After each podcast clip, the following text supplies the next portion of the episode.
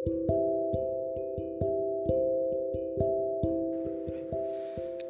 okay, teman-teman, nah teman-teman pernah nggak sih kalian itu merasa lagi di uh, dijatuhin gitu, direndahkan, terus dicela atau dihina dengan teman sendiri ataupun dalam lingkup pekerjaan ataupun organisasi lagi dijatuhin sama teman sendiri atau dengan partner kerja ataupun dengan atasan sendiri yang lagi marah-marahin kita gitu.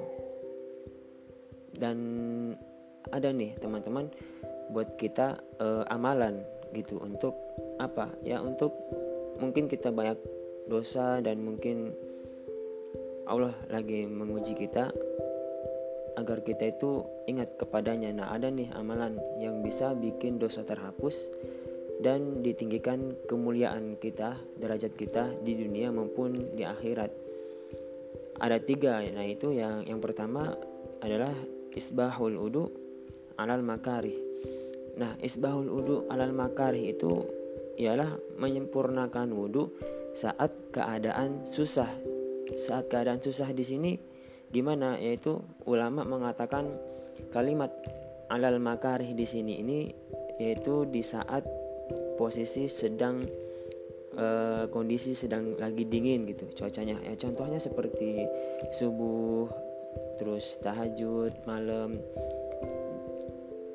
Nah sebelum tidur ya diusahakan kalau kalau bisa. Sebelum sebelum tidur itu berudu baca doa dan tahajud tahajud di mana orang-orang sedang tidur kita berusaha untuk apa? Untuk bangun untuk beribadah untuk berdoa kepada Allah. Di episode sebelumnya juga uh, aku bilang kita membahas Allah itu nggak mention destinasi Allah nggak mention tujuan. Yang Allah mention itu apa? Uh, jalan kita untuk mendekatkan diri kepadanya. Allah itu lihat proses kita. Allah itu ingin kita berproses untuk mendekatkan diri kepadanya yaitu apa? Bertakwa agar terus bertakwa kepadanya. Nah kita sholat malam untuk tahajud ya untuk bertakwa untuk mendekatkan diri kepadanya. Kita meminta mohon ampun kita untuk meminta untuk meninggikan apa men, meninggikan derajat kita untuk diangkat derajat kita. Dan sholat subuh. Sholat subuh juga banyak. Kalau kita nggak sanggup untuk bangun ya akan bablas mungkin di jam 6 atau jam 7 dan namanya itu ya salat duha. Nah itu yang pertama. Dan yang kedua ialah uh, wakas teratul khotoi ilal masajid. Apa itu? Nah wakas teratul khotoi ilal masajid ini dan banyak berjalan ke masjid. Perjalanan terjauh seorang muslim itu ialah ke mana? Coba. Ke masjid teman-teman. Kenapa ke masjid? Karena banyak sebagian kita yang rumahnya dekat dengan masjid ataupun kantor sekolah kita e, dekat dengan masjid tetapi kita enggan gitu untuk berjalan ke masjid. Sedangkan kita untuk main ke suatu daerah ke mana ke sini ke sana bisa gitu sanggup. Walaupun berjam-jam dengan waktu yang lama kita bisa berjalan untuk menempuh tujuan tempat tujuan yang kita ingin tuju gitu. Sedangkan kalau ingin ke masjid ketika dengar azan subuh dengar azan panggilan sholat lima waktu kita posisi sedang di rumah. Namun kita seperti rasanya jauh gitu berat untuk datang ke masjid.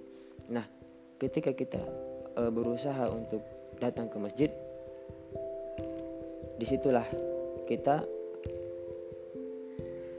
uh, Allah melihat kita berproses gitu. Proses kita untuk mendekatkan diri kepada Allah. Nah dan yang ketiga wa intidharu ila sholah ba'da sholah dan menunggu sholat setelah sholat. Apa itu menunggu sholat setelah sholat? Nah artinya itu ya kita itikaf dari sholat maghrib. Misalnya kita sholat maghrib di masjid dan itikaf nggak langsung pulang gitu ke rumah. Kita itikaf di masjid dengan niat nawaitu itikaf fi hadzal masjid ma dumtu fihi lillahi taala. Nah kita itikaf di masjid sampai datangnya waktu sholat isya. Menunggu sholat setelah sholat setelah sholat maghrib kita menunggu sholat untuk sholat selanjutnya yaitu sholat isya seperti itu. Nah teman-teman sekalian Nah ini semua pahalanya itu diampuni. Kita dapat ampunan dari Allah Dosa-dosa kita diampuni Dan dimuliakan derajat. Insya Allah derajat kita diangkatkan. Dan harus benar-benar yakin Bahwa Allah itu pasti ada dalam diri kita. Pasti ada selalu menolong kita. Nah jika teman-teman Ataupun kita diri aku sendiri banyak dihina, dicela atau direndahkan sama orang-orang sekitar gak usah khawatir. La tahzan. Ambil wudhu biar Allah yang mengatur.